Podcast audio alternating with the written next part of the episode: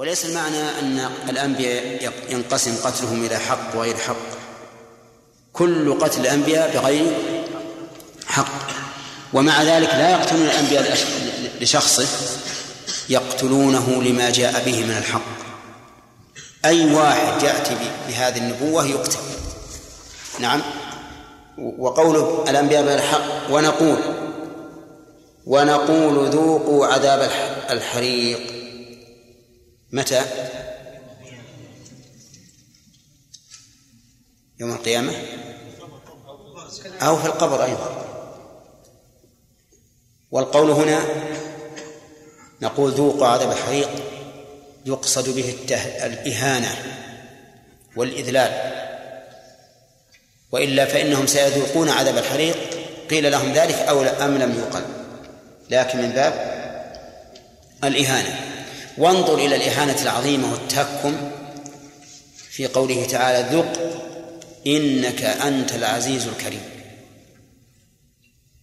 نعم. يقال له وهو يعذب في النار. ذق إنك أنت العزيز الكريم إهانة له. أي أن عزك وكرمك ها لم ينفعك. ونقول ذوق عذاب الحريق في هذه الآية من الفوائد أولا إثبات سمع الله عز وجل. لقوله لقد سمع الله. والسمع هنا بمعنى إدراك الصوت وإن خفي. والمراد به هنا التهديد. وليعلم أن العلماء رحمهم الله قسموا سمع الله إلى قسمين. قسموا سمع الله إلى قسمين. الأول بمعنى الاستجابة والثاني بمعنى إدراك الأصوات. أما السمع بمعنى الاستجابة فهو كثير في القرآن. ومنه قوله تعالى ولا تكونوا كالذين قالوا سمعنا وهم لا يسمعون. سمعنا يعني بآذاننا وهم لا يسمعون أي لا يستجيبون. وقال تعالى فاتقوا الله ما استطعتم واسمعوا. اسمعوا يعني سمع. استجابة. ومنه قوله تعالى عن إبراهيم إن ربي لسميع الدعاء. إن ربي لسميع الدعاء. أي لمستجيب الدعاء. طيب. ومعلوم أن هذا النوع أو هذا القسم من الدعاء من السمع معلوم أنه من الصفات الفعلية. من الصفات الفعلية. لأنه يتعلق بمشيئته. والقسم الثاني من السمع. سمع الإدراك. سمع الإدراك. قالوا وينقسم إلى ثلاثة أقسام. معنى عبيد. وين؟ في بشاور؟ نعم. هنا؟ طيب. يقول هذا النوع الذي هو إدراك الأصوات ينقسم إلى ثلاثة أقسام. قسم يراد به التهديد وقسم يراد به التأييد وقسم يراد به بيان الإحاطة والشمول لسمع الله. فأما الذي يراد به التأييد فكقوله تعالى لموسى قال لا تخافا إنني معكما أسمع وأرى.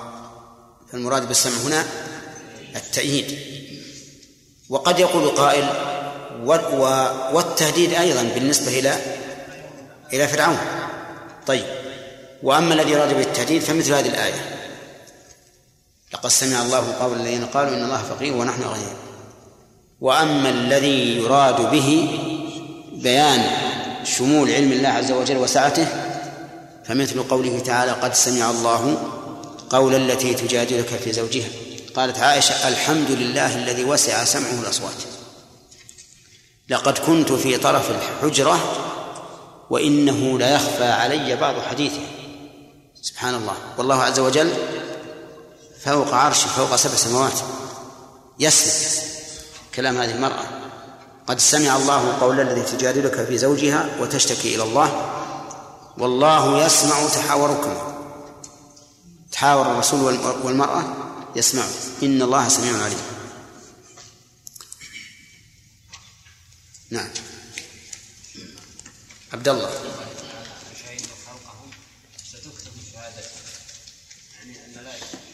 يكتبونها نعم. يحتمل المسألة أن الملائكة أو أن الله يسألهم. لأن السؤال ورد في في آية أخرى أن الله نفسه يسأل. نعم.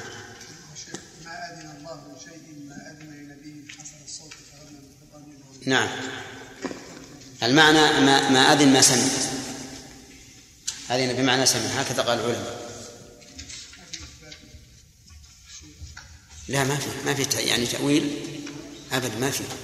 ولهذا عداه باللام أذن له. نعم. إيش؟ نعم. نعم دائما مر علينا ان كل رسول نبي وليس كل نبي رسول نعم. إي نعم. أنا أعطيتهم قاعدة يا إخوان من قبل. أعطيتهم قاعدة. إن أن الأنبياء المذكورون في القرآن رسل. ما تجد نبي ذكر في القرآن لو هو رسول. وذكرت لكم دليلا من القرآن. ولقد أرسلنا رسلا من قبلك منهم من قصصنا عليك ومنهم من لم نقصص عليك. فإن استقام هذا فالأمر واضح. وإن لم يستقم فنقول هم يقتلون الأنبياء الذين لم يوحى إليهم بشرع جديد يبلغونه الناس. نعم.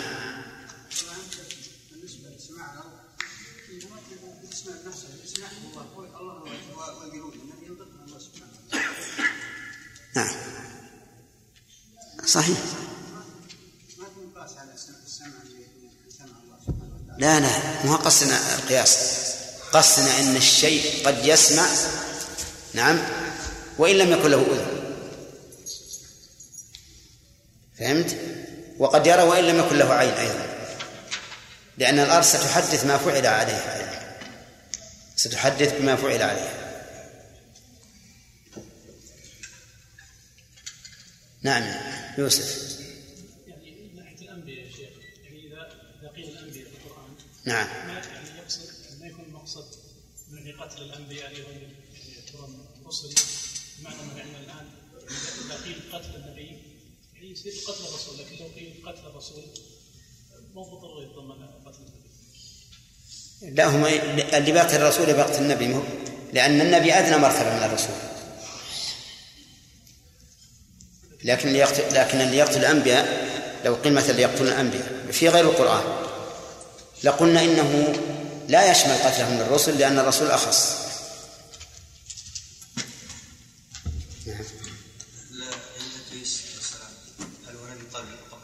من؟ لا يا أخي. ما فيه أحد من الأنبياء قبل قبل نوح أبدا. وإدريس من بني إسرائيل الظاهر من سياق الآيات أنه من بني إسرائيل. ولهذا يوجد أنا أشوف شجرة للأنبياء. مكتوب إدريس قبل نوح. وهذا غلط. غلط لا شك فيه. إنا أوحينا إليك كما أوحينا إلى نوح والنبيين من بعده. وفي حديث الشفاعة يأتون إلى نوح يقول أنت أول رسول أرسله الله إلى الأرض. نعم. إيه غلط. كثير ما هو بنبي. اي صحيح. صحح جزاك الله خير. إذا رأيتها فصح.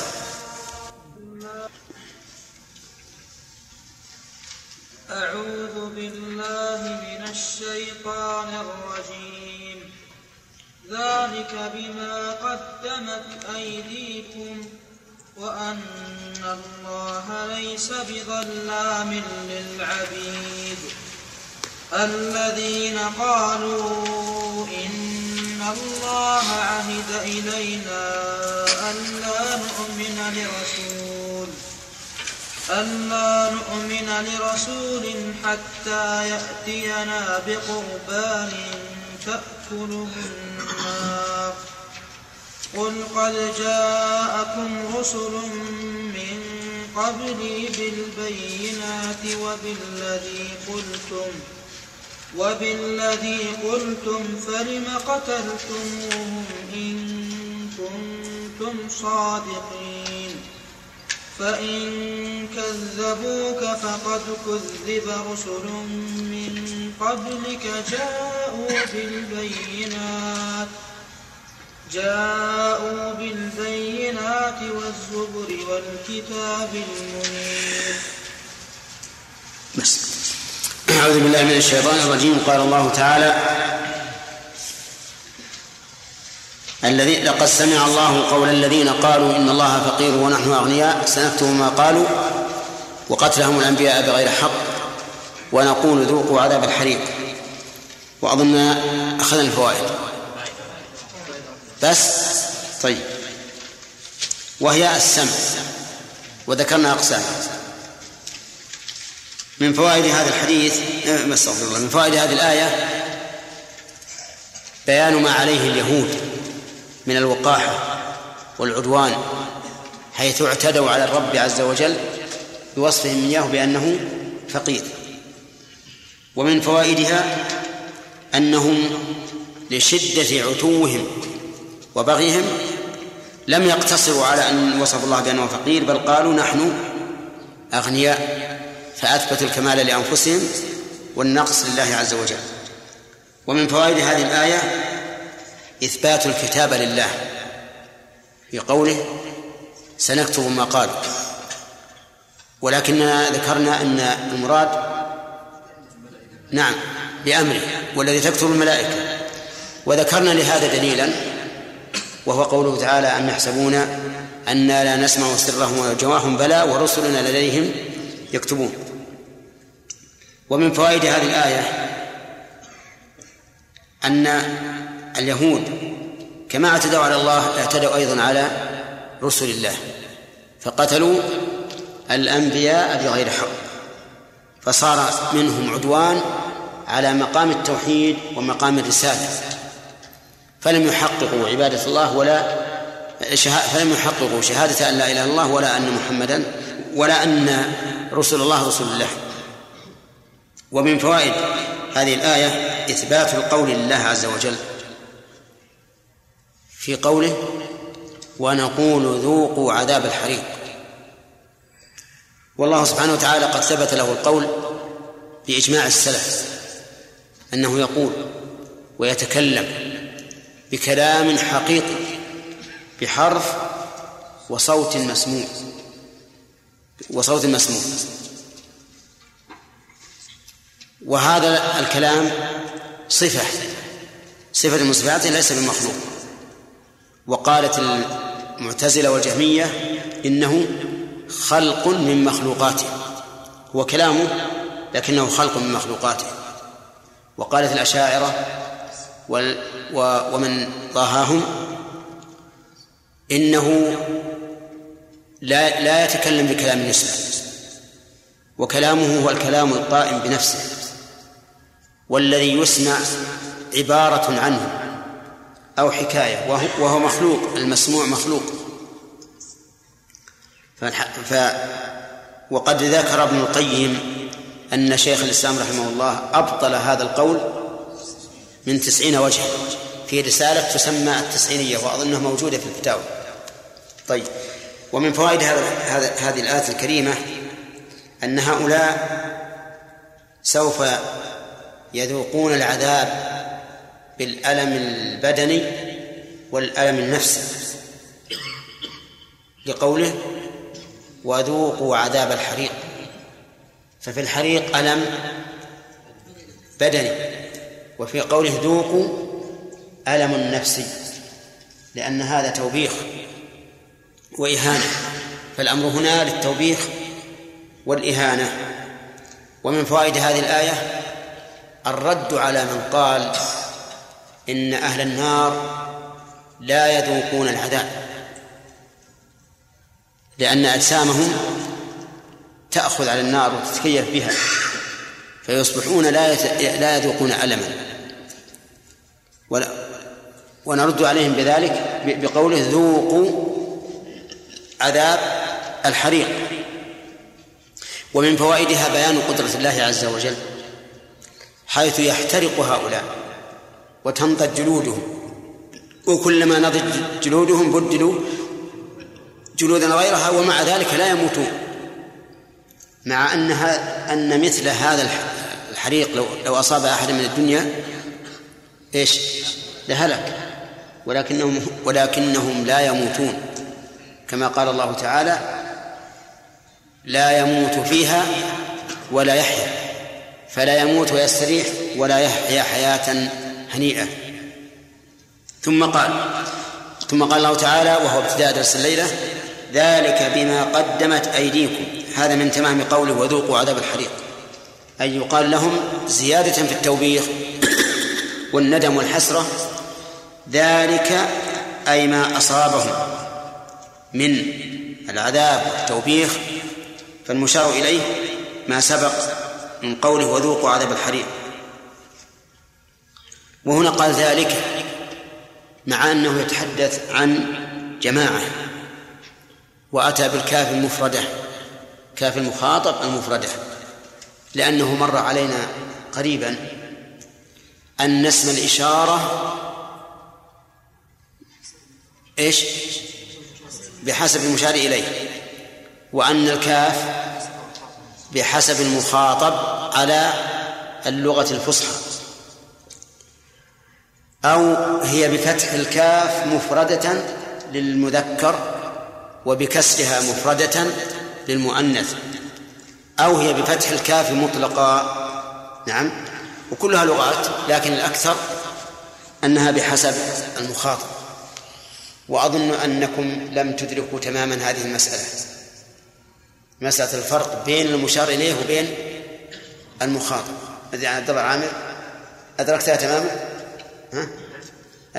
اسم الإشارة بحسب.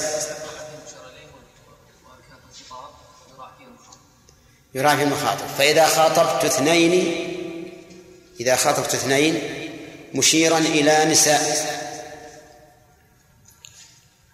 ها ماذا أقول؟ خطأ. لا خطأ. ها؟ تلكما. إيه خاطبت اثنين مشيرا إلى نساء. تلكما. إيه صح. طيب على كل حال ما حاجة نكررها لأنها معروفة تحتاج بس إلى كتاب واحد يكتب اسم الإشارة والكاف وهو بنفسه يحولها من من هذا إلى هذا. قال ذلك بما قدمت أيديكم أي بسبب وما فالباء هنا سببية. وما اسم موصول بمعنى الذي أي بالذي. وقول قدمت أيديكم أي في الدنيا. والمراد بالأيدي هنا أنفسهم. لكن أضيف العمل أو المقدم إلى الأيدي لأن الغالب أن الأيدي هي محل البطش والعمل. وإلا فمن المعلوم أنهم قد قدمت أيديهم وألسنتهم وأرجلهم كل قواهم كلها عملت بالشرك. قال وأن الله ليس بظلام للعبيد وأن هنا بالفتح. عطفا على ها على ما؟ في قوله بما قدمت. أي وذلك بأن الله ليس بظلام للعبيد وقوله تعالى وأن الله ليس بظلام. ظلام على صيغة المبالغة ولكنها في نفس الوقت على صيغة النسبة والفرق بينهما. أن صيغة المبالغة تدل على الكثرة والنسبة تشمل الكثرة والقلة. فهل المراد هنا صيغة المبالغة أو النسبة. المراد النسبة. لماذا؟ لأننا لو قلنا المراد بذلك صيغة المبالغة لكان المنفي كثرة الظلم مع أن الله لا يظلم مثقال ذرة. وعلى هذا فنقول ظلام هنا نسبة يعني ليس بذي ظلم ليس بذي ظلم. نعم. كما تقول فلان ليس نجارا. يعني ليس بذي نجارة أي ليس منسوبا إلى النجارين. وقوله العبيد جمع عبد وعبد اسم مفرد وهو من أكثر المفردات جموعا. له جموع متعددة كثيرة. مثل شيخ اسم مفرد له جموع كثيرة تبلغ إلى عشرة جموع نعم. والعبيد هنا المراد بهم عبيد العبيد كونا. العبيد كونا. فهو لا يظلم أحدا من العبيد كونا. وإنما قلنا كونا لأن لندفع أن أن المراد بذلك العبيد شرعا وهم المتعبدون لله. وذلك لأن الله لا يظلم لا الكافر ولا المؤمن. كل إجازة بحسب عمله. فالعبودية في هذه الآية هي العبودية العامة الشاملة للكافر والمؤمن. فالله لا يظلم كافرا ولا يظلم مؤمنا. يجازي كل إنسان بعمله. في هذه الآية من الفوائد أولا إنشاء إثبات الأسباب. إثبات الأسباب من أين تؤخذ؟ من قوله بما قدمت أيديكم ومن فوائدها أيضا نفي الظلم عن الله لقوله أن الله ليس بظلام للعبيد وهنا نقف لنبين أن الله سبحانه وتعالى موصوف بالإثبات وموصوف بالنفي أما الإثبات فإن الله تعالى وصف نفسه بإثبات كل صفة كمال. كل صفة كمال فهي ثابتة لله. وما ميزان الكمال؟ هل هو عقولنا القاصرة أو ميزان الكمال نصوص الكتاب والسنة؟ الثاني. الثاني هو الميزان. ولهذا نحن لا نحكم على الله. فنقول هذه صفة لائقة به وهذه صفة غير لائقة. بل المرجع في هذا إلى الكتاب والسنة في التفصيل. أما في الإجمال فالعقل يدل على أن الرب لا بد أن يكون كاملا. أما الصفات المنفية فإنه لا يراد بها مجرد النفي. بل المراد انتفاء هذه الصفة لثبوت كمال الضد فإذا نفى أن يكون ظلاما للعبيد فذلك لكمال عدله. وإذا نفى أن تأخذه سنة ونوم فذاك لكمال حياته وقيوميته وإذا نفى أن يصيبه الغوب فذلك لكمال قوته. وهكذا. ويجب أن نعلم أنه لا يمكن أن يوجد في صفة الله نفي مجرد. نفي مجرد. انتبهوا يا جماعة القاعدة. لا يوجد في كتاب في صفات الله نفي مجرد. الدليل قول الله تعالى ولله المثل الأعلى والنفي المجرد ليس مثلا أعلى. المثل الأعلى يعني الوصف الأعلى الأكمل. والنفي المجرد عدم. والعدم ليس بشيء. فضلا عن أن يكون وصفا أعلى. ثانيا أن الوصف أن النفي المحض قد يكون لعجز الموصوف عنه وقد يكون لعدم قابليته لهذا المنفي. قد يكون لعجزه وقد يكون لعدم قابليته. يعني معناه نفينا عنه هذا الشيء لأنه عاجز ما يستطيع. لا يستطيع نفي هذا الشيء الذي نفينا عنه.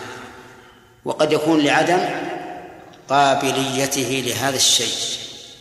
فمثلا إذا قال قائل فلان رجل حبيب طيب ما هو بيظلم الناس؟ ولا يعتدي عليهم. وش نعرف من هذا الكلام؟ لا لا يظلم الناس ولا يعتدي عليهم. عجزا ولهذا قلنا حبيب. حبيب عند الناس ها؟ كلمة تصغير وتحقير. نعم. وهذا كقول الشاعر قبيلة لا يغدرون بذمة. قبيلة لا يغدرون بذمة ولا يظلمون الناس حبة خردل. آدم إذا سمع مثل هذا الكلام وش يقول؟ مدح ولا ذم؟ ترى يقول لا يغدرون بذمة. ما يمكن يغدرون بالعهد أبدا. ولا يمكن يظلمون الناس أبدا. ها؟ ها؟ ذم؟ سبحان الله. لو أقول لك أنت لا تغدر بالعهود ولا تظلم أحدا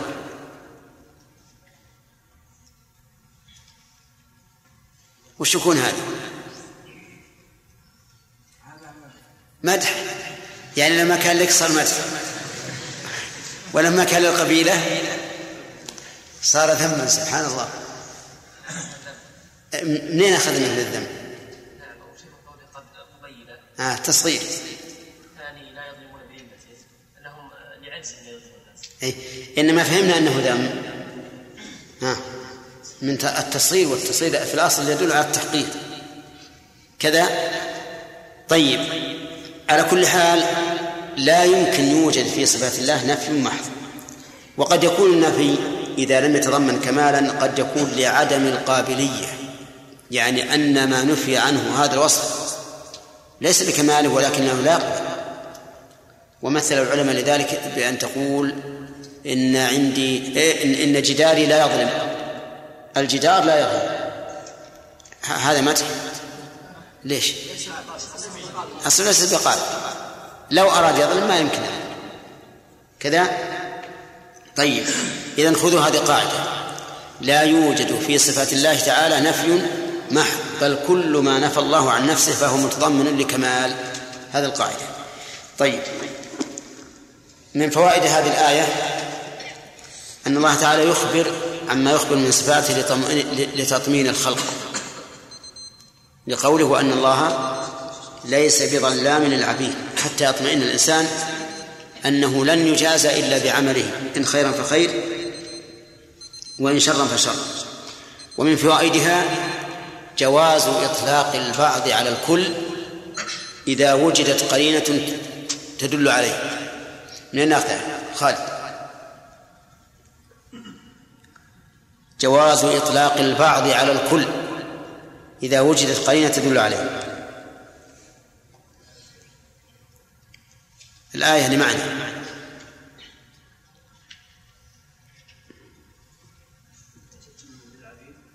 لا. بما قدم لديكم. المراد بما قدمتم واليد بعض الإنسان. لكنه القرينة تدل على المراد أن المراد الكل. يعني بما قدمتم. ونظيرها في صفات الله. أولم يروا أنا خلقنا لهم مما عملت أيدينا أنعاما. الإبل مثلا قال الله مما عملت أيدينا. هل نقول إن الله خلق الإبل بيده كما خلق آدم؟ لا. نقول مما عملت أيدينا مما عملنا. مما عملنا.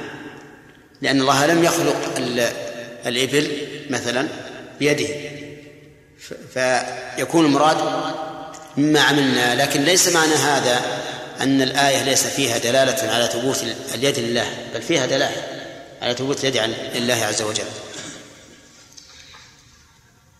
نعم.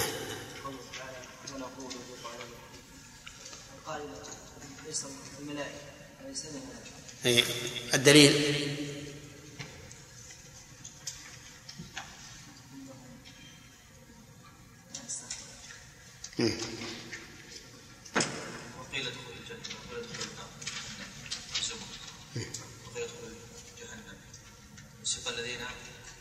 كفروا جهنم زمر حتى إذا جوها فتحت أبوابها وقال لهم خزنتها ألم يأتكم رسل منكم يتلون عليكم آيات ربكم وينذرونكم لقاء منكم هذا قالوا بلى ولكن حقت كلمة العذاب الكفير قيل ادخلوا أبواب جهنم خالدين فيها ها؟ كيف؟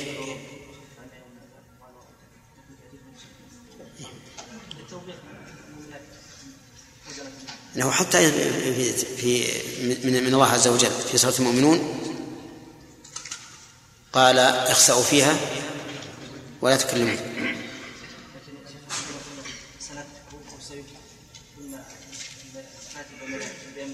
نعم. هذه عندنا دليل. سنكتب عندنا دليل. وهو قوله تعالى أم يحسبون أن لا نسمع سرهم وجاههم بلى. ورسلنا لديهم مكتوبون كلا بل تكذبون بالدين وإن عليكم لحافظين كراما كاتبين. على كل حال ابحث. أنا معك في أن في أنه في احتمال أن يكون مراد الملائكة. نقول ذوقوا عذاب الحريق لأن الملائكة نعم. وش يقول؟ ونقول بالنون والياء إلى في الآخر على لسان الملائكة أي ما يخالف. على كل إذا إذا وجد دليل على العين والرأس. نعم يا خالد. قلنا شيخ ان اليهود اعتدوا على الرسل كما اعتدوا على الله. نقول يا شيخ اعتدوا على حق الله ثم اعتدوا على الله. كيف؟ ان اليهود اعتدوا على الرسل ثم اعتدوا على الله عز وجل. لا في حق الله. المراد على الله يعني في حقه. نعم.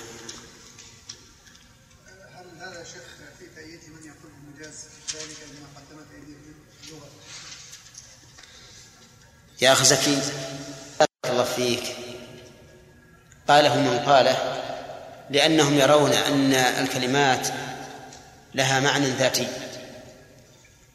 وأما من قال إن الكلمات ليس لها معنى ذاتي وإنما معناها حسب السياق فليس عنده مجاز. فيقولون مثلا اخفض لهما جناح الذل ليس في مجاز. لأن من المعلوم أن الذل ليس له جناح حقيقي لكن المراد لا تترفع أن هو الطائر عادته أن إيش؟ أن يرتفع لكن أنت ذل لهم حتى تنخفض ويكون ليعين هذا السياق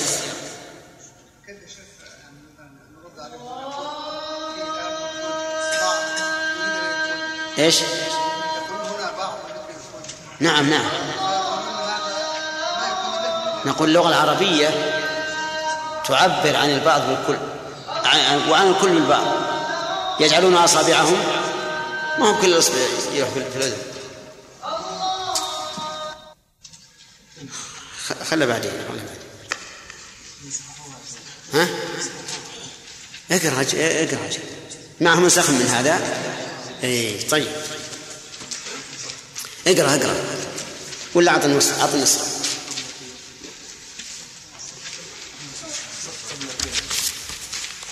صفحة قبل الأخير.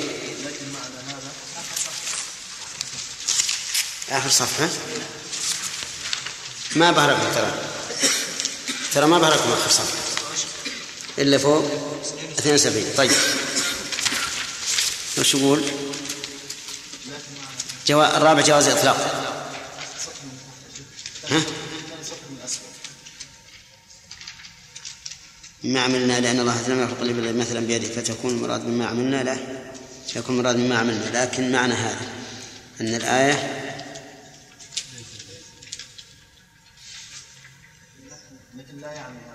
لكن لا يعني هذا. أن الآية لا لا يعني هذا. هذا الصواب. لا لكن لا يعني هذا.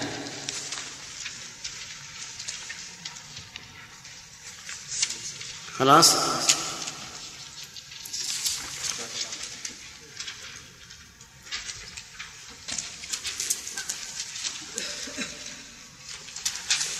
اقترح علينا بعض الإخوان الأخ نافع.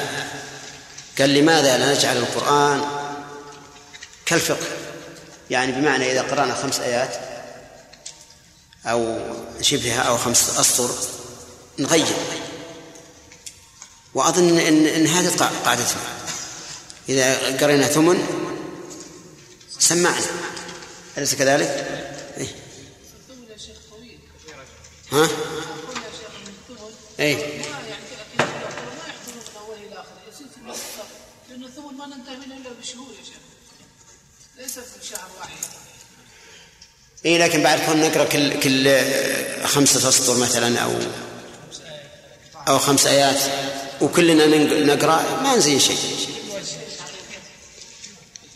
ها؟ كيف؟ أنا أقول خلونا على دربنا بس. دربنا زين. ثمن ويكون بالاختيار مو مو بالترتيب. يعني بمعنى نخلي آخر واحد وأول واحد.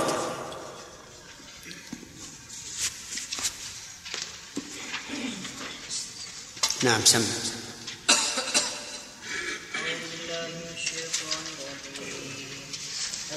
الذين قالوا إن الله عهد إلينا ألا نؤمن لرسول حتى يأتينا بقربان تأكله النار. قل قد جاءكم رسول رسل من قبلي بالبينات وبالذي قلتم فلم قتلتموهم إن كنتم صادقين؟ فإن كذبوك فقد كذب رسل من قبلك جاءوا بالبينات والزبر والكتاب المنير. كل نفس ذائقة الموت وإنما توف وإنما توفون أجوركم يوم القيامة فمن زحزح عن النار. فمن زحزح عن النار وأدخل الجنة فقد فاز. وما الحياة الدنيا إلا متاع الغرور. أعوذ بالله من الشيطان الرجيم. قال الله تبارك وتعالى لقد سمع الله قول الذين قالوا إن الله فقير. إلى آخر الآية. من هؤلاء القائلون؟ اليهود. وهل تحفظ لهم شيئا آخر مما وصفوا الله به من العيوب؟ أي؟ أي بخيل. وغير؟ نعم. ها؟ لا في في جانب الله. عندما قالوا ان الله سبحانه وتعالى عندما خلق السماوات والأرض استراح. تعب فاستراح طيب. قوله سنكتب ما قال. ما المراد بكتابه يا فهد؟ هل يكتبه الله بيده؟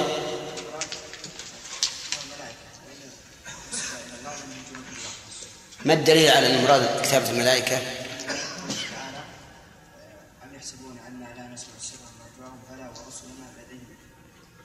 طيب. قال وقتلهم الأنبياء بغير حق. هل في قتل الأنبياء حق؟ حتى يخرج بالقيد. ناصر. أقول قال وقتلهم الأنبياء بغير حق. فهل يكون قتل الأنبياء بحق حتى يخرج بقيد؟ يعني يكون يقيد بغير حق. هل معناه أن قتل الأنبياء يكون تارة بحق وتارة بغيره؟ ها؟ أجل لماذا قال بغير حق؟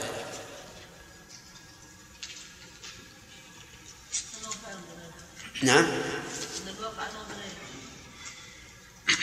يعني لبيان الواقع نعم. صفة كاشف. كاشفة يعني تبين الواقع. وأيضا فيها فائدة أخرى غير هذه.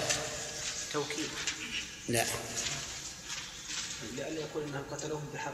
لئلا يقول قال إنهم قتلوا الأنبياء بحق. فالله أكد على أنهم قتلوا بغير حق. نعم. التسجيل على هؤلاء والوصل لأن حالهم ليس فيها حق. إيه. يعني معناها أنها المبالغة في الشناعة عليه أو في التشنيع عليه أنهم قتلوهم بغير حق. طيب. قوله ذوقوا عذاب الحريق محمد واصل. الأمر هنا يراد به وغير والإهانة.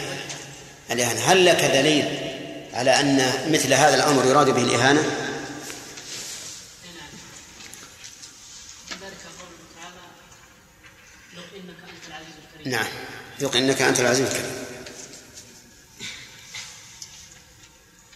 قال بعض العلماء المعاصرين إن النار لا تعرض أهلها ولهذا لا يموتون فيها ولا يحيون. فهل في الآية ما يرد عليهم؟ ذا الملك. نعم ها. قوله ذوقوا عذاب الحريق وذلك يعني يستلزم أنهم مستمرين في في أنهم يعني يذوقوا العذاب ولا يموتون ويحترقون. يحترقون وتنضج جلودهم ثم يبدلهم الله جلودا غيرها ولا يموتون. بخلافهم في الدنيا فإن الإنسان إذا احترق في الدنيا يموت. طيب. آه، ما معنى قوله بما قدمت أيديكم؟ زهير.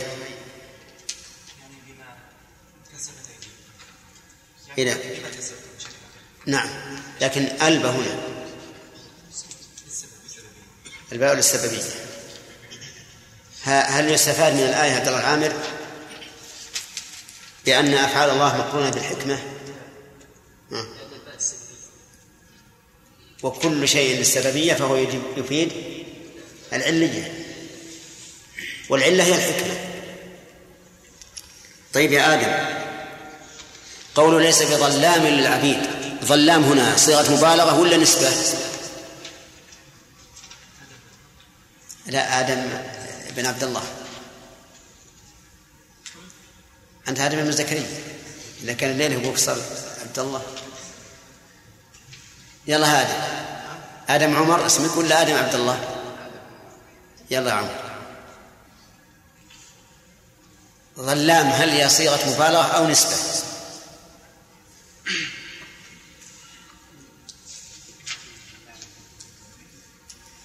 نعم. مبالغة. يعني أن الله يظلم قليلا لكن كثيرا لا. بالنسبة للصيغة يعني إيش؟ شو؟ الصيغة هي. نعم ظلام الصيغة صيغة مبالغة صحيح. لكن هذه الصيغة تأتي للنسبة. يقال نجار وحداد وبناء. فهل هي هنا للنسبة أو للمبالغة؟ للنسبة تمام. لأننا لو قلنا المبالغة لكن المنفي كثرة الظلم. نعم. يلا يتخيل العبيد هنا. هل هل هو بالمعنى الخاص أو بالمعنى العام؟ بالمعنى العام ها؟ بالمعنى العام. بالمعنى العام؟ يعني حتى الكافر لا يظلمه الله؟ صحيح طيب ثم قال الله عز وجل الذين قالوا هذه صفة لقوله لقد سمع الله قول الذين قالوا منين؟ فوائد إيش؟ وكم على ذي؟ جواز على الكل اذا وجدت تؤخذ من قوله تعالى طيب إذا نكمل من فوائد الآية الكريمة ذلك مما قدمت أيديكم انتفاء الظلم عن الله لقوله وأن الله لا للعبيد. ومن فوائدها إمكان الظلم من الله لولا أن الله نفاه عن نفسه. بقوله وأن الله ليس بظلام لأنه لو كان الظلم غير ممكن في حقه لم يصح أن يتمدح به عز وجل. إذ لا يتمدح بشيء إلا إذا كان تركه اختيارا. أما لو كان مستحيلا في حقه لم يكن للتمدح به فائدة. صح؟ طيب. وفيها وبناء على هذه الفائدة يكون فيها رد على من؟ نعم. قول عام. لا. ها؟ لا. على الجهمية. الجهمية يقولون إن الظلم محال على الله. محال لذاته لا لأن الله نفاه عن نفسه. لأنهم يقولون إنه مهما تصرف فقد تصرف في ملكه. والمتصرف في ملكه يفعل ما يشاء. فالظلم عندهم المحال لذاته كما قال ابن القيم في النونية والظلم عندهم المحال لذاته. ونحن نقول الظلم ليس محالا لله لو شاء الله أن يظلم أن يظلم لظلم.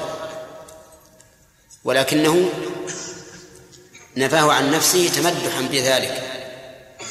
ولهذا قال يا عبادي في الحديث القدسي إني حرمت الظلم على نفسي. حرمت الظلم على نفسي. وهذا يدل على إمكانه منه لكنه لا يفعل. طيب. فإن قال قائل قد جاء في الحديث عن النبي صلى الله عليه وسلم أنه قال إن الله لو عذب أهل سماواته وأرضه لعذبهم وهو غير ظالم لهم. إن الله لو عذب أهل سماواته وأرضه لعذبهم وهو غير ظالم لهم. فالجواب أن نقول لا معارضة بين هذا الحديث وبين الآية. لأن الله لو عذبهم لم يمكن أن يعذبهم وهو ظالم لهم. إذن لا يعذبهم إلا وهم مستحقون للعذاب.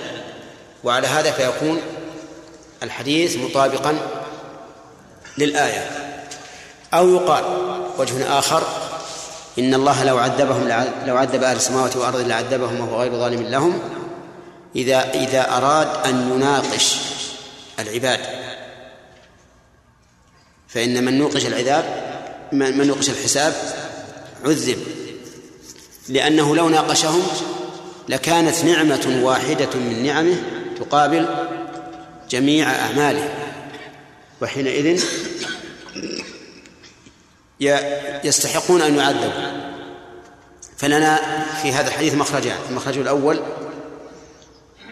أنه يعذبهم وهو غير ظالم لهم أي لا يعذبهم إلا بذنب.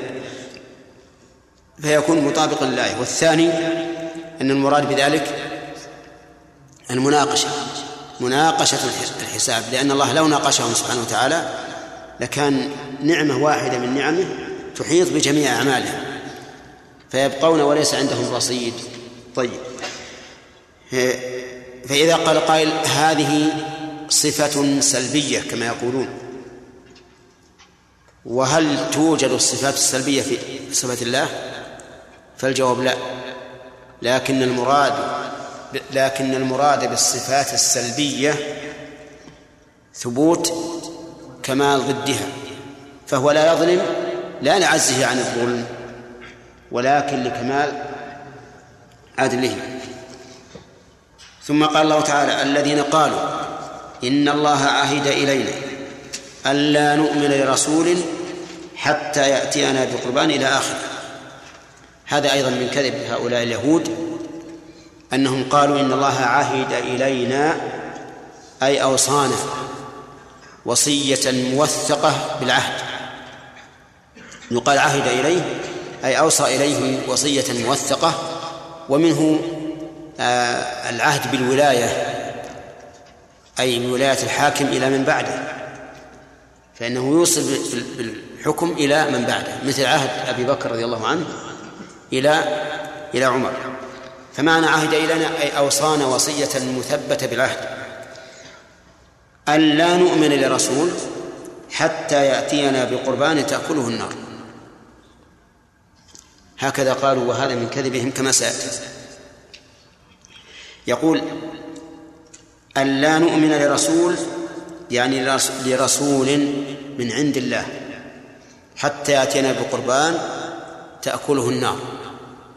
وذلك بأن نقرب قربانا من طعام أو بهائم أو لحم أو ثياب ثم تنزل نار من السماء فتأكل هذا القربان. يعني أنهم حصروا الآيات التي يطلبونها من الرسول بأن بأن يأتي بنار تأكل هذا القربان. حطوا وكانوا فيما سبق إذا غنموا غنائم من الكفار جمعوها ثم نزلت نار من السماء فأكلتها حتى أحلت الغنائم لهذه الأمة. هؤلاء يقولون لا نؤمن الرسول إلا إذا اهتنا بهذه الآية فقط وهي أننا إذا قربنا قربانا نعم أكلته النار. هكذا هكذا قال. قال الله تعالى لرسوله قل قد جاءكم رسل من من قبلي بالبينات وبالذي قلت. فلم قتلتموه؟ يعني قد جاءتكم رسل بأكثر مما تدعون الآن. بالبينات أي بالآيات البينات التي تبين صدق رسالتهم. والثاني بالذي قلتم أي بالقربان الذي تأكله النار. فلم قتلتموهم؟ يعني ومع ذلك كذبتموهم وقتلتموهم. فإن قال قائل لماذا عدل عدل الله عز وجل عن المطالبة بصدق ما ادعوه؟ قلنا هذا من باب التنزل مع الخصم. يعني على فرض أن الأمر كما قلتم فقد اعتديتم حتى فيما جيء به من مطلوبكم اعتديتم على الرسل. وأرجو أن ننتبه لهذا. أولا من ادعى دعوة فإننا نعامله بمراتب. المرتبة الأولى صحة ما قال. المرتبة الثانية مخالفته لما قال. فهنا لم يطالبهم الله عز وجل بصحة ما قالوا من باب موافقة الخصم. أقول من باب موافقة الخصم أحسن من التنزل لأن لأن اللي معنا قرآن. من باب أنا قلت بالأول تنزل بناء على العبارة المعروفة عند العلماء ونحن نقول هنا موافقة الخصم. فهنا قد وافق الخصم. قال نعم هب أن الأمر كما قلت. وأنه عهد إليكم أن لا تؤمنوا لرسول حتى يأتكم بقربان تأكلون النار. فقد جاءكم رسول بقربان تأكله النار ومع ذلك قتلتموه. إذن فطلبكم هذه الآية المعينة ليس عن صدق لأنها قد جاءتكم ومع ذلك كذبتم الرسل وإيش؟ وقتلتموه. فهنا عادل عن المطالبة بصحة الدعوة من باب موافقة الخصم أي أنكم لا تريدون أن تصدقوا الرسل وإنما تريدون تكذيب تكذيبهم. نعم. نمشي؟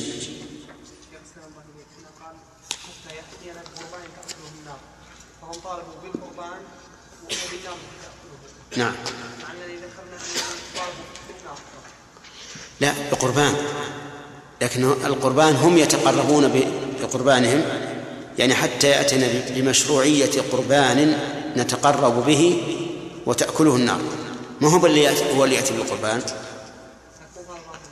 نعم. أي لكن العلماء فسروها بذلك. أنهم هم يتقربون بالقربان تأكلون النار. نعم. السابقة. إذا تقرب بقربان من البهائم هل تأكلها النار مثل المكان؟ الظاهر إذا كان إذا كان مشروعا هو تأكله. من البهائم وغيرها. إذا كان مشروعا في البهائم. أما إذا كان بغير البهائم فالأمر ما فيه إشكال. الغنائم. الغنائم هم قالوا عامة. نعم.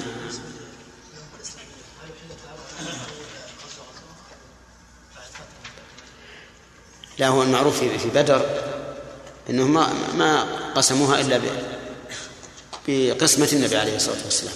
قسمها هو. ولم تكن موزعة في, في, في الأخير. وقد اختلف العلماء في هذا. هل إن الرسول عليه الصلاة والسلام أذن له في بدر خاصة بأن يقسم الغنائم على غير ما ذكر الله في سورة الأنفال؟ أو أنها لم تنزل سورة الأنفال إلا بعد بدر؟ والله ما عندي تحريرها الآن. نعم.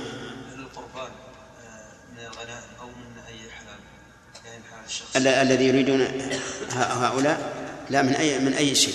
يعني واحد شخص يتقرب إلى الله يجعل الطعام ثم تنزل النار وتأكل. نعم. أوردنا مناسبة الغنم فيما إذا كانت غنائم. كانت الغنائم في الأول. إذا غنموها من الكفار لا لا تحل لهم. يجمعونها في مكان فتنزل عليها النار فتحرقها. نعم.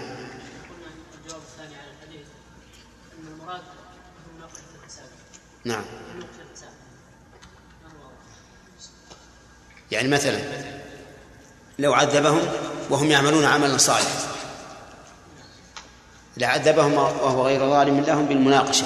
فمثلا إذا كانوا يصومون يصلون ويتصدقون ويصومون ويحجون. لو نوقشوا الحساب لكانت نعم الله ما تقابل أو لا يقابلها الصلاة. تجتاح الصلاة والصدقة والصيام وكل شيء. وإذا اجتاحتها وش بقي الإنسان؟ ليس له ليس عنده عمل. نعم. نعم. وجه الدلالة أثبت. أيدينا لولا لولا أن له يد لولا أن له يدا ما صح أن يعبر بها عن نفسه. إلا لكن لا يمكن أن يطلق اليد على أن يضيفها إلى اليد وهو لا يد له أبدا. أعوذ بالله من الشيطان الرجيم.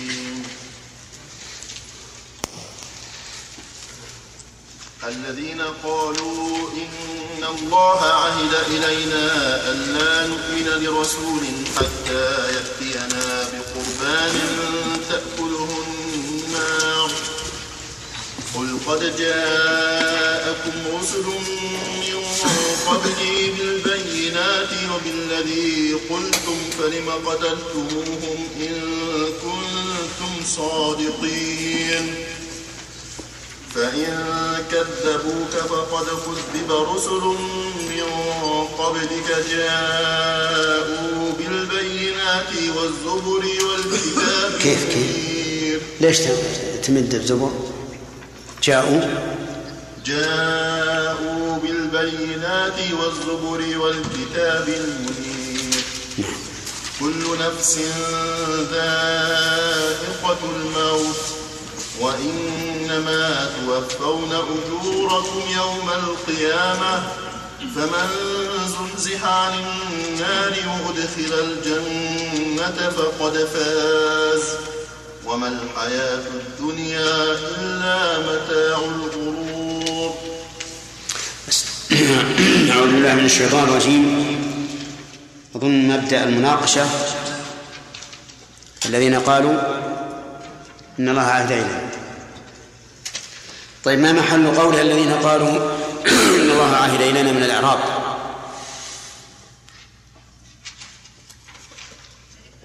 نعم. لا اسم لا بد له محل إعراب. لا الذين الذين.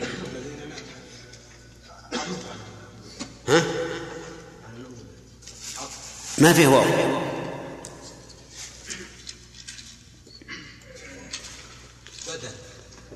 وما تصلح بدل صفة. صفة للذين الأمور. البدل يا إخواني البدل هو الذي يقوم مقام المبدل هو هو المقصود بالحكم. عرفتم؟ فمثلا إذا قلت أكلت الرغيف ثلثه. ثلث بدل إذن المأكول هو الثلث. خذ نبلا مدى. هذا بدل الغلط والنسيان خذ نبلا مدى. المدى يعني سكاكين. ما المقصود؟ خذ السكاكين. فالبدل معناه إنه يحل محل المبدل ليس معناه إنه يكون زائدا عليه. طيب. قوله عهد إلينا ما معناه يا ناصر؟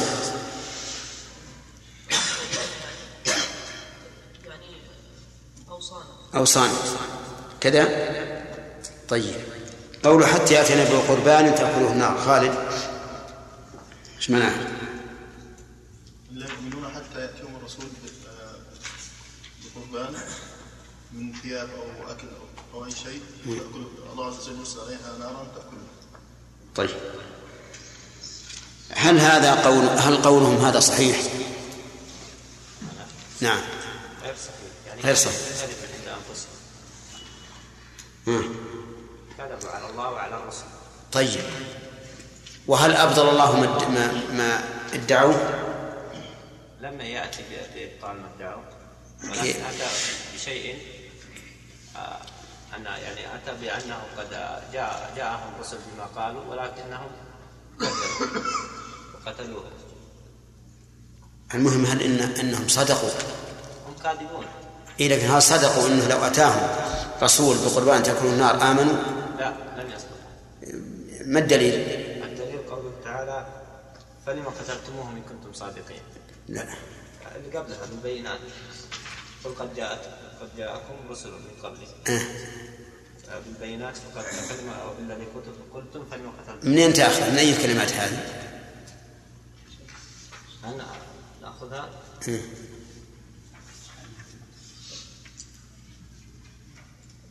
قد جاءكم الله عز وجل قل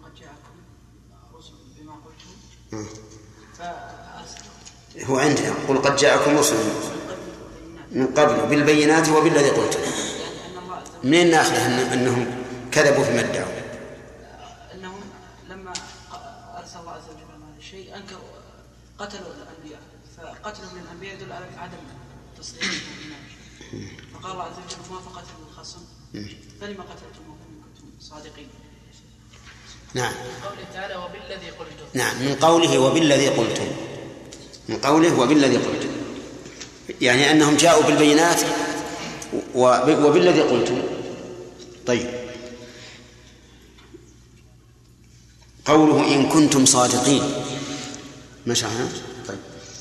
قال الله عز وجل قل قد جاءكم رسل من قبلي بالبينات.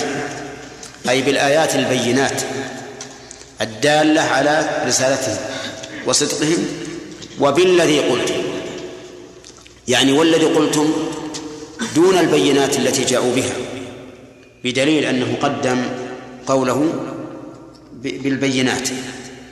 فدل هذا على أن ما قالوه وإن كان آية لكنه دون البينات التي جاءوا بها لأنهم جاءوا بأعظم من هذا. فمثلا موسى عليه الصلاة والسلام جاء ب- ببينة أعظم من ذلك. كان يلقي العصا فتكون حية ويردها يحملها فتكون عصا. كان يدخل يده في جيبه فتخرج بيضاء لكن من غير عيب من غير برص. كذلك أيضا موسى عيسى عليه الصلاة والسلام كان يخرج الأموات من القبور احياء أو يقف على الميت قبل أن يدفن. فيحيا بإذن الله عز وجل. يخلق من الطين كاهيه الطير بإذن الله فينفخ فيه فيكون طيرا طائرا. في قراءتان فيكون طيرا وفيكون طائرا. يعني يكون طيرا طائرا أيضا بالفعل. أيما أعظم هذا أو أن تنزل نار من السماء لتأكل القربان. الأولى أعظم. ولهذا قدمه. وبالذي قلتم وهو أن يأتي بقربان تأكله النار فلم قتلتموه؟ قوله فل- فلم ألف عاطفه لما؟ اللام حرف جر وما استفهامية. ومن قواعد الإملاء أن ما الاستفهامية إذا دخل عليها حرف جر فإنها تحذف ألفها مثل عما بما لما وغير؟ مما. نعم. وكيمة المهم على كل حال إنها إذا دخلت عليها س- ما إذا دخل عليها حرف جر تحذف فلما قتلتموه. إن كنتم صادقين في أنكم تقبلون الرسل إذا جاءوا بهذه الآية. وقوله إن كنتم صادقين الجملة شرطية كما رأيتم. وهل تحتاج إلى جواب؟ ذهب بعض العلماء إلى أنها لا تحتاج إلى جواب لأن المعنى مفهوم بدونه والجواب إنما يؤتى به ليتمم المعنى. وقال بعضهم بل جوابها محذوف دل عليه ما قبله. وعلى هذا الرأي يكون التقدير إن كنتم صادقين فلم قتلتموه نعم. وإلى ال وإلى القول الأول ذهب ابن القيم رحمه الله في أن مثل هذا التركيب لا يحتاج إلى جواب. يستفاد من هذه الآية بيان تعنت هؤلاء اليهود الذين ردوا ما جاء به النبي صلى الله عليه وسلم من البينات بناء على ما ادعوه من هذا من هذه الآية. ومن فوائد هذه الآية أنه ينبغي عند المخاصمة إفحام الخصم بما يدعيه ليكون ذلك أبلغ في دحض حجته. يؤخذ من قوله قل قد جاءكم رسل من قبلي بالبينات وبالذي قلتم لأنه إذا خوص بما يقوله لم يبق له حجة. ومن ذلك مخاصمة شيخ الإسلام ابن تيمية رحمه الله للرافضة وأهل التعطيل حيث يخاصمهم بما يقرون به. فمثلا الأشاعرة أو المعتزلة أهل التعطيل عموما قالوا إن المراد بآيات الصفات خلاف الظاهر خلاف الظاهر. لأن العقل يمنع من الأخذ بظاهرها. فقالت الفلاسفة أهل التخيل المراد بنصوص المعاد خلاف الظاهر. خلاف الظاهر. لامتناع القول بظاهرها لأنه ما في بعث ولا فيه رب ولا فيه جنة ولا فيه نار. فبماذا رد عليهم أهل التعطيل؟ أهل التعطيل يقرون بالبعث. واليوم الآخر. قالوا إن كلامكم هذا غير مقبول بل البعث حق واقع. وذلك لأننا علمنا أن الرسل جاءت به وأن الشبهة المانعة منه فاسدة. الشبهة المانعة هي قول القائل من يحيي العظام وهي رميم فلزم القول بثبوته. نحن نقول لهم أيضا آيات الصفات. علمنا بأن الرسل جاءوا بها وقد علمنا فساد الشبهة المانعة منه فوجب إثباتها. بل قال شيخ الإسلام رحمه الله إن نصوص الصفات في الكتاب والسنة أكثر بكثير من نصوص المعاد. لأنك لا تكاد تجد آية في كتاب الله إلا وجدت فيها اسما من أسماء الله أو صفة من صفاته. فالمهم أن إفحام الخصم بحجته أنكى وأقوى في خصمه أي في أننا نخصمه ولا يستطيع أن أن يجادل بعد ذلك. ومن فوائد هذا هذه الآية أن الرسل عليهم الصلاة والسلام جاءوا بالبينات الدالة على رسالتهم ولا بد من هذا. عقلا كما هو واقع شرعا. لماذا يا جماعة؟ لأنه لو جاء رسول من البشر يقول أنا رسول الله إليكم أدعوكم إلى كذا وأمنعكم من كذا ومن خالفني قاتلته. هل يقبل منه ذلك؟ لا يقبل. إلا ببينة تشهد لما قال. ولهذا جاء في الحديث عن النبي عليه الصلاة والسلام ما من نبي أو قال من رسول يرسله الله عز وجل إلا آتاه من الآيات ما يؤمن على مثله البشر وإنما كان الذي أوتيته وحيا أوحاه الله إلي فأرجو أن أكون أكثرهم تابعا يوم القيامة. فقال ما من رسول إلا آتاه الله ما على مثله يؤمن البشر. وهذا لا بد منه. إذ لا يقبل أحد أن يأتي شخص ويقول أنا رسول الله إليكم افعلوا كذا واتركوا كذا وإن لم تفعلوا فإني مقاتلكم إلا إلا ببينة. ومن فوائد الآية الكريمة إقامة الحجة على هؤلاء الذين ادعوا هذه الدعوة. بأنهم قتلوا الأنبياء الذين جاءوا بما قالوه ثم قال الله تعالى مسليا لرسوله صلى الله عليه وسلم قل نعم فإن كذبوك فقد كذب رسل من قبلك جاءوا بالبينات والزبر والكتاب المنير فيها قراءة وبالزبر والكتاب المنير أي زيادة الباء. يقول عز وجل فإن كذبوك الخطاب للرسول صلى الله عليه وسلم. والفاعل قريش وآل وأهل الكتاب كل من كذب الرسول. فقد كذب رسل. هذه فقد ألفى واقعة في جواب الشرط لأنه مقرون بقد. وقول كذب رسل في آية أخرى فقد كذبت رسل. فلماذا جاء التذكير والتأنيث؟ نقول لأن رسل جمع تكسير وجمع التكسير يجوز فيه ثبوت التاء وحذفها. قال ابن مالك رحمه الله والتاء مع جمع سوى السالم من مذكر كالتاء مع إحدى اللبن. التاء مع جمع سوى السالم من مذكر كالتاء مع إحدى اللبن. اللبن إحداهما إحداها لبنة. فاللبنة تذكر وتؤنث وجميع الجموع تذكر وتؤنث ما عاد جمع المذكر, المذكر السالم على رأي ابن مالك. ويضاف إليه على رأي ابن هشام جمع المؤنث السالم. ويقابله من قال بأن جميع الجموع يجوز تذكيرها وتأنيثها حتى السالم من مذكر أو مؤنث.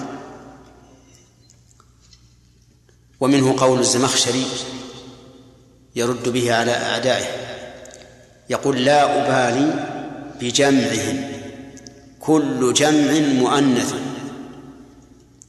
لا أبالي بجمعهم كل جمع مؤنث. المؤنث لا يقابل الرجال. الشاهد قوله كل جمع مؤنث. والذي يظهر والله أعلم أن الرأي الصحيح رأي ابن هشام أن السالم من من الجمع المذكر يجب تذكيره ومن الجمع المؤنث يجب تأنيثه. أما جمع التكسير فيجوز فيه التذكير والتأنيث. هنا فقد كذب وفي آية أخرى فقد كذبت. نعم. وقال رسل من قبلك الرسول كما مر علينا كثيرا هو الذي أوحي إليه بالشر وأمر بتبليغه. هؤلاء الرسل جاءوا بالبينات. جملة جاءوا بالبينات يجوز أن تكون صفة للرسل ويجوز أن تكون حالا. أما كونها يجوز أما جواز أن تكون صفة فظاهر. لأن الرسل منكر فالذي يأتي بعده يكون صفة. وأما جواز كونها حالا مع أن الذي قبلها منكر فلأن هذه النكرة إيش؟ وصفت. وإذا وصفت النكرة جاز وقوع الحال منها لأنها إذا وصفت تخصصت. نعم. جاءوا بالبينات. البينات هي الآيات. البينات الشرعية والكونية. فالآيات الشرعية هي الكتب التي جاءوا بها والآيات الكونية هي ما يسمى يسمى بالمعجزات الحسية. والزبر جمع زبور والمراد به ما اشتمل على المواعظ والزواجر. هذا الزبر. ولهذا كان الزبور الذي أوتيه داود أكثره مواعظ وزواجر. والكتاب المنير الكتاب بمعنى المكتوب والمنير بمعنى المنير للظلمات.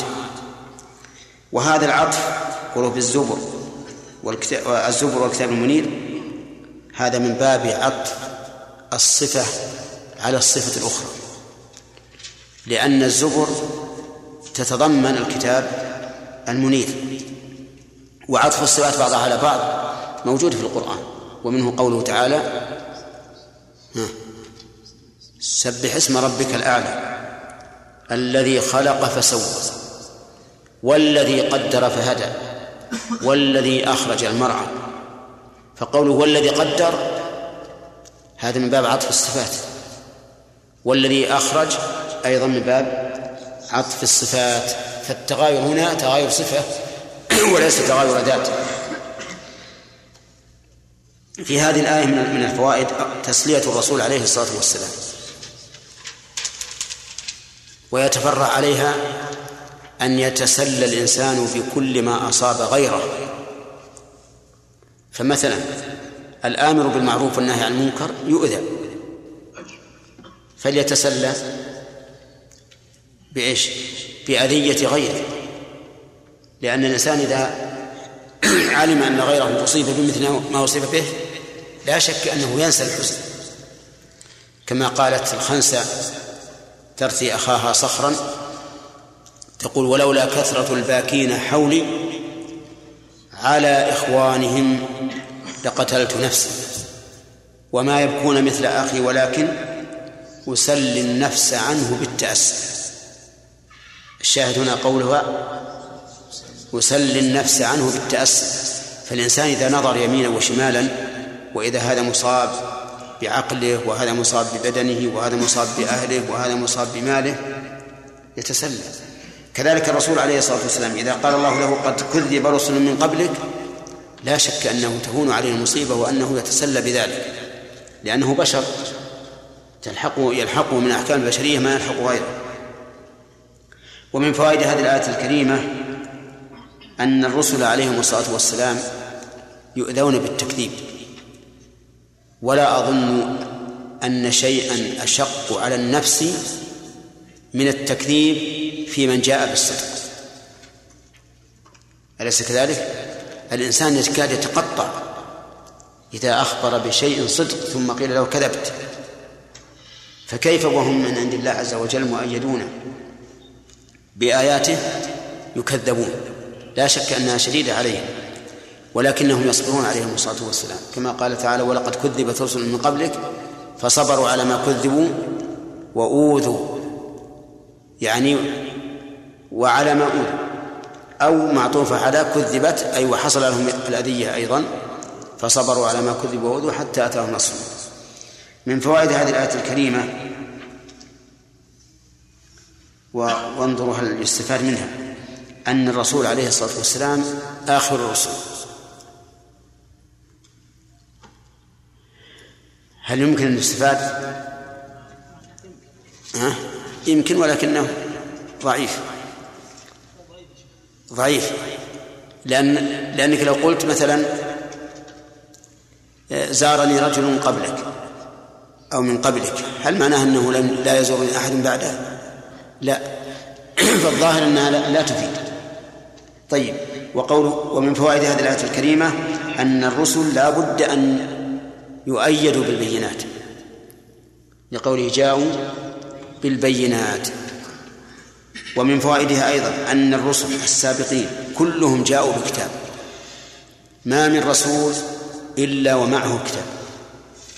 ويؤيد هذا قوله تعالى لقد أرسلنا رسلنا بالبينات وأنزلنا معهم الكتاب والميزان ليقوم الناس بالقسط وذلك لأنه لا بد لكل رسول من شريعة. والشريعة بماذا تكون؟ تكون بما يكتب سواء نزلت وحيا ثم كتبت أو نزلت مكتوبة كالتوراة. فإن الله كتبها بيده وأنزلها عز وجل. ومن فوائد هذه الآية الكريمة أن الكتب السابقة ككتابنا كلها تنير الطريق لمن أراد المسير ولكن أعظمها إنارة هو هذا القرآن الكريم ولهذا كان مهيمنا على ما سبقه من الكتب كل الكتب التي سبقه منسوخة به. ثم قال تعالى كل نفس ذائقة الموت. وإنما توفون أجوركم يوم القيامة. إلى آخره كل نفس كل من سياق العموم. والنفس قد يراد بها الروح وقد يراد بها البدن بالروح. وكلاهما صحيح فالموت يذوقه البدن وتذوقه الروح. وقوله ذائقة الموت أي ذائقة طعمه. أي لا بد أن تموت. ولكن الله عبر بالذوق لأنه أبلغ في الحصول. لأن الذوق يحصل به إيش؟ حق اليقين. وقد قسم العلماء اليقين إلى ثلاث درجات علم وعين وحق. فالعلم بالخبر. والعين بالمشاهدة والحق بالذوق. فإذا قال لك قائل هذه تفاحة وقد أخفاها في كيس والقائل صدوق فبماذا تسمي هذا؟ يسميه بعلم اليقين. فإذا كشفها فهو عين اليقين.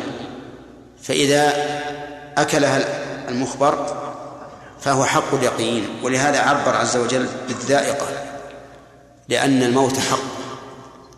لا بد لكل حي من موت إلا الحي القيوم عز وجل. وقوله كل نفس هل المراد من بني آدم ومن الجن ممن على الأرض؟ بحيث نقول إن الملائكة لا يموتون؟ الجواب لا كل أحد يموت. ونفخ في الصور فصعق من في السماوات ومن في الأرض إلا من شاء الله. ذكر العلماء أنه يستثنى من هذا ممن لا يموت وممن خلقوا للبقاء.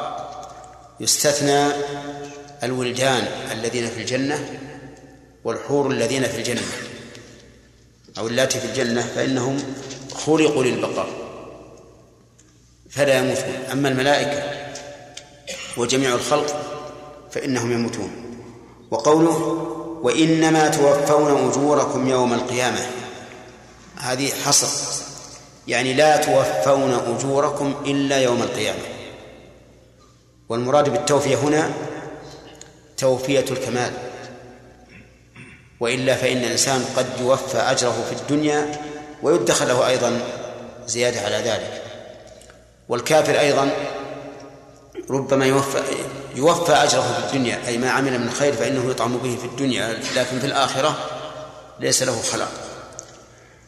وقوله وإنما توفون أجوركم يوم القيامة بعد قول كل نفس ذائقة الموت قد يشعر بأن بأن المراد بيوم القيامة هنا ما هو أعم من القيامة الكبرى. فيشمل القيامة الصغرى التي تكون لكل لكل موجود. من من ذوات النفوس. قال فمن زحزح عن النار وأدخل الجنة فقد فاز. زحزح أي دفع ببطء. وذلك لأن النار أعاذني الله وإياكم منها محفوفة بالشهوات. والشهوات تميل إليها النفوس. فلا يكاد الإنسان ينصرف عن هذه الشهوات إلا إلا بزحزح لأنه يريد لأنه مقبل عليها بقوة. ولهذا قال زحزح عن النار أي دفع عنها بمشقة وشدة وأدخل الجنة فقد فاز لأنه نجا من المرهوب وحصل على المطلوب. وما الحياة الدنيا إلا متاع الغرور. ما هذه نافية ولم تعمل عمل؟ ليس لأنها لأن النفي انتقض. وإذا انتقض النفي بطل عمله.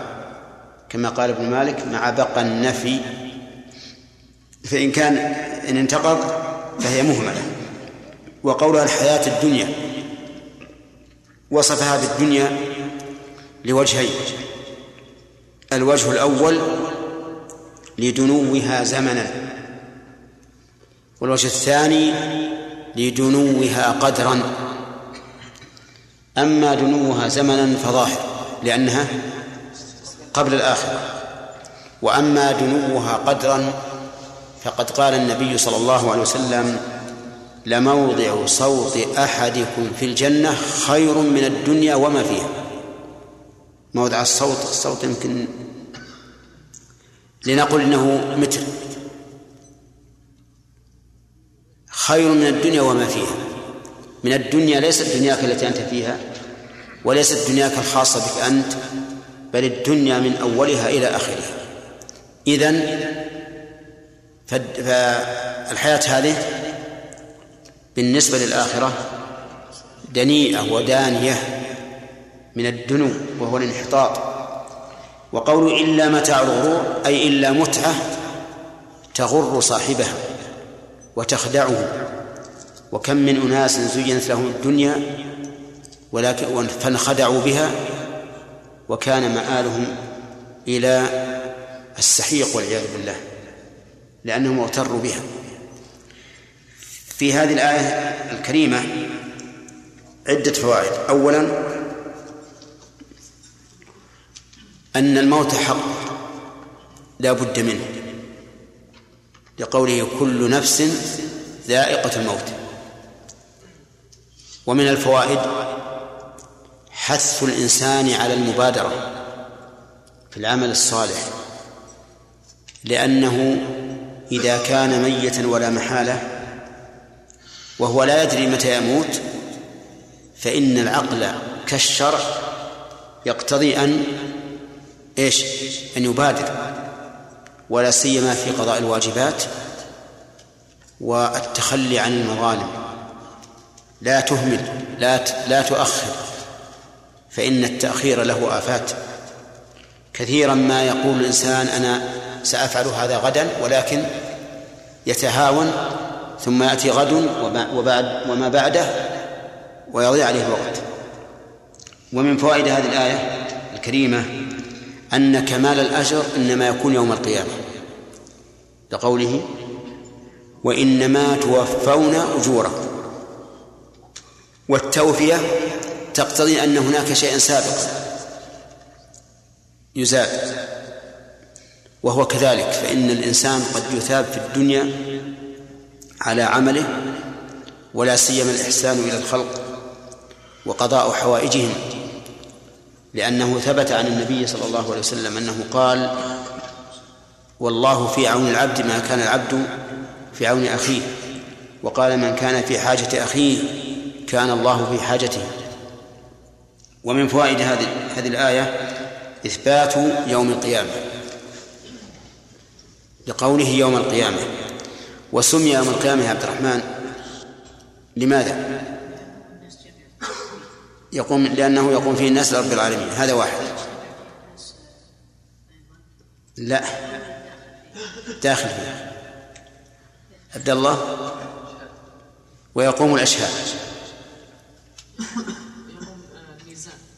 القسط. يقام فيه القسط.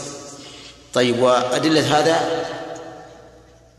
معروفة قال الله تعالى يوم يقوم الناس لرب العالمين. وقال تعالى إنا لننصر رسلنا والذين آمنوا في الحياة الدنيا ويوم يقوم الأشهاد.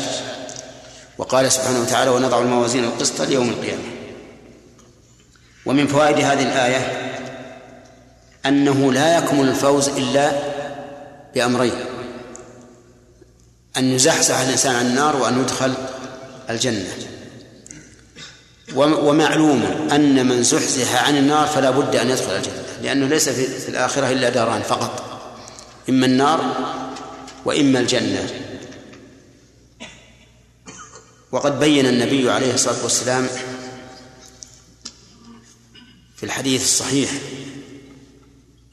ما يحصل به هذا الثواب العظيم الزحزحة عن النار وإدخال الجنة فقال وإدخال الجنة فقال من أحب أن يزحزح عن النار ويدخل الجنة فلتأته منيته وهو يؤمن بالله واليوم الآخر وليأتي إلى الناس ما يحب أن يؤتى إليه. فذكر حق الله وحق العباد. فمن وجد من نفسه هذين الوصفين الإيمان بالله واليوم الآخر وأنه يأتي إلى الناس ما يحب أن يؤتى إليه فليبشر بهذا. ومن فوائد هذه هذه الآية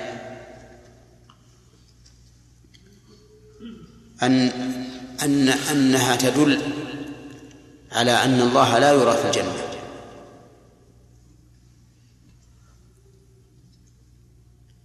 صح؟ ها؟ ما فيها. لا نفي ولا إثبات. ولكن الزمخشري في تفسيره قال أي فوز أعظم من أن يزحزح النار الإنسان عن النار ويدخل الجنة؟ أي فوز أعظم؟ نعم؟ ويريد يريد بذلك نفي الرؤية فنقول له إذا دخل الإنسان الجنة فإنه سيرى ربه. ويكون رؤيته لله عز وجل أعظم من أعظم النعيم فليس في الآية ما يدل على نفي الرؤية إطلاقا. وإذا لم يكن فيها دليل على نفي الرؤية فإن هناك نصوصا من القرآن والسنة تدل على ثبوت الرؤية والمؤمن هو الذي لا يتتبع المتشابه من القرآن يتتبع المحكم ويحمل عليه المتشابه. ومن فوائد الآية التزهيد في الدنيا لقوله وما الحياة الدنيا إلا متاع الغرور. ومن فوائدها أنه يجب على الإنسان الحذر من مغبة الدنيا وغرورها. ولهذا ثبت عن النبي عليه الصلاة والسلام أنه قال والله ما الفقر أخشى عليكم وإنما أخشى أن تفتح الدنيا عليكم فتتنافسوها كما تنافسها من قبلكم فتهلككم كما أهلكتهم وصدق الرسول عليه الصلاة والسلام أن هذا هو الخوف. وانظروا الآن لما فتحت الدنيا على الناس ماذا ماذا حصل؟ حصل الهلاك. حتى الذين لم تفتح عليهم إذا سمعوا ما فتحت عليهم هلكوا.